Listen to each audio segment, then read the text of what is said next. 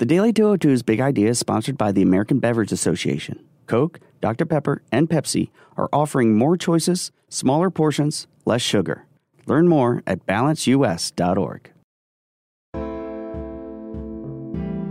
Good morning. I'm James Hohmann from the Washington Post, and this is the Daily 202 for Friday, June 14th. In today's news, Mike Pompeo blames Iran for two tanker explosions. Mitch McConnell blocks bipartisan bills that would limit foreign meddling in the 2020 election. And Sarah Sanders is heading home for Arkansas. But first, the big idea. The head of the Office of Special Counsel, which enforces civil service laws and isn't related to Bob Mueller, recommended yesterday that White House counselor Kellyanne Conway be fired for repeatedly and willfully violating the Hatch Act. The report submitted to President Trump found that Conway violated the law on numerous occasions by, while on the taxpayer dime, disparaging Democratic presidential candidates while speaking during television interviews and on social media. The agency described her as a repeat offender.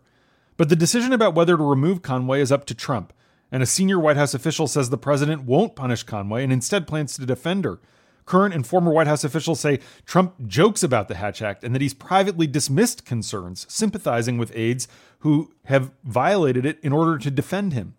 Legal experts say that if the president refuses to enforce Hatch Act violations, it will reduce the force of the law.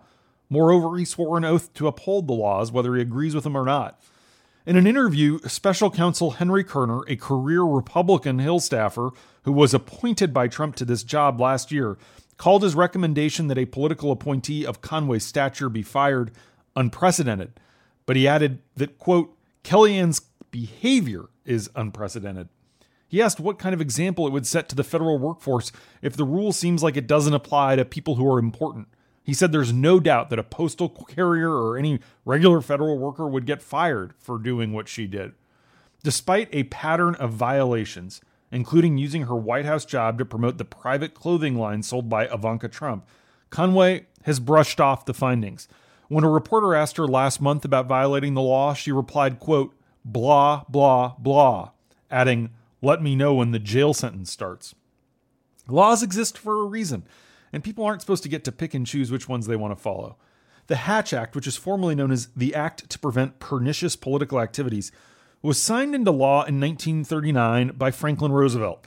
Then Senator Carl Hatch, a Democrat from New Mexico, introduced the bill in the wake of allegations that Democratic machine politicians had gained an unfair advantage in the 1938 midterms by using employees at the Works Progress Administration, a New Deal employment agency, to essentially do political canvassing. And that's the big idea. Here are three other headlines that should be on your radar. Number one, the perilous contest between the United States and Iran for influence in the Middle East escalated dramatically yesterday as two tankers were targeted in suspected attacks near the strategic Strait of Hormuz, a vital waterway for global oil shipments.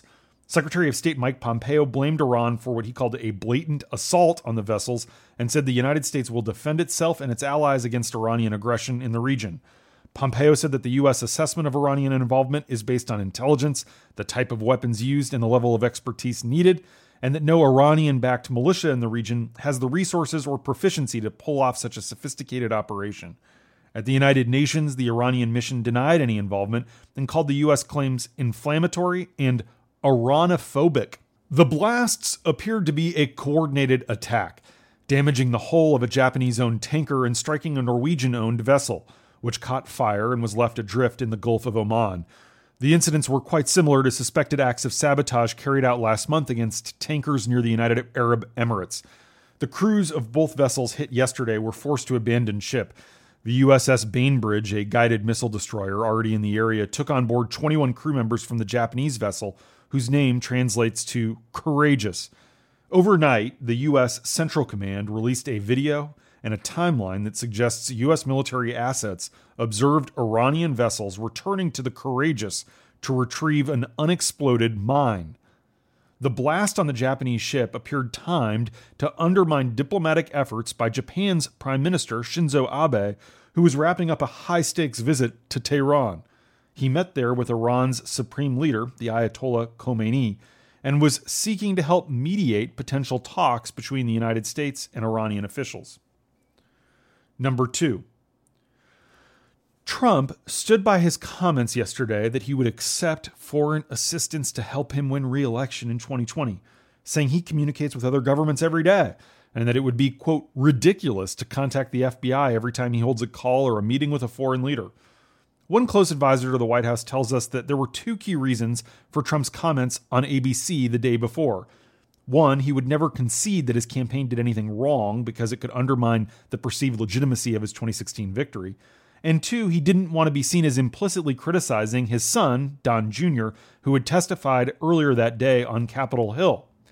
Yesterday afternoon, Senator Mark Warner of Virginia, the top Democrat on the Senate Intelligence Committee, tried to get consent to pass a bill requiring candidates to report attempts of foreign interference in elections. But it was promptly blocked by Republicans, led by Marsha Blackburn, a freshman from Tennessee. Other Republican lawmakers on Thursday dismissed the furor over Trump's remarks as overblown. David Perdue from Georgia said Trump was responding to a hypothetical and there was a overreaction. But it's not just Warner's bill that's being blocked.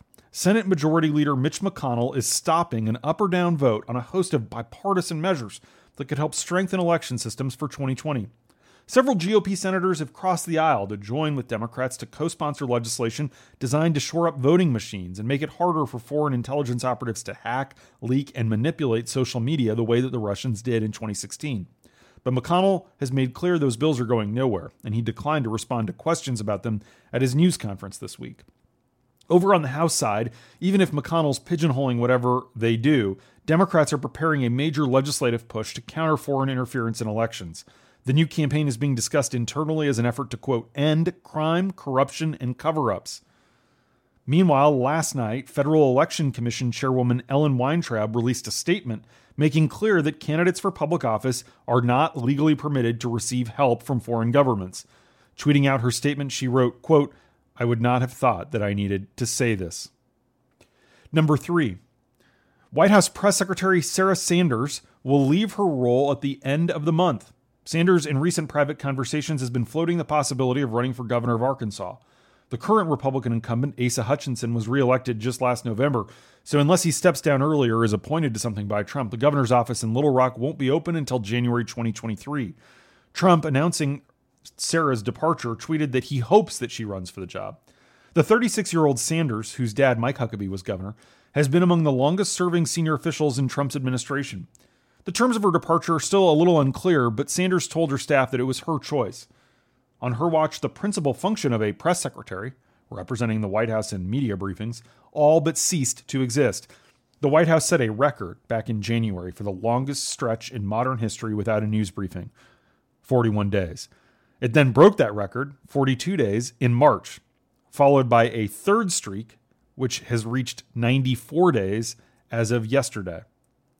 While Sanders scaled back her public role, she became more influential behind the scenes as a trusted advisor to the president. She's been one of the few aides who could dissuade Trump from making a questionable decision, and occasionally she helps him edit his tweets. She also regularly attends meetings on foreign policy, trade, and healthcare in the Situation Room or the Oval Office, though she's not particularly well versed in the details of those issues. But what she is, is loyal. Sanders made her devotion to the president plain in January when she told an interviewer for the Christian TV network CBN that, quote, God wanted Donald Trump to become president. But while her loyalty's never been in doubt, her truthfulness often was. Bob Mueller's report cites multiple occasions when Sanders told reporters that countless rank and file members of the FBI had reached out to her to say that they supported Trump firing then FBI Director Jim Comey in May 2017. She said they had lost confidence in him. Pressed on this, she doubled down and repeated that she had indeed talked with countless people at the FBI. But when she was under oath and could have gone to prison if she lied, Sanders admitted to Mueller's team that she made it up. She hadn't talked with anyone, and her claim from the White House podium was not founded on anything. And that's the Daily 202 for Friday, June 14th. Thanks for listening. I'm James Hohmann. Have a great weekend. I'll talk to you on Monday.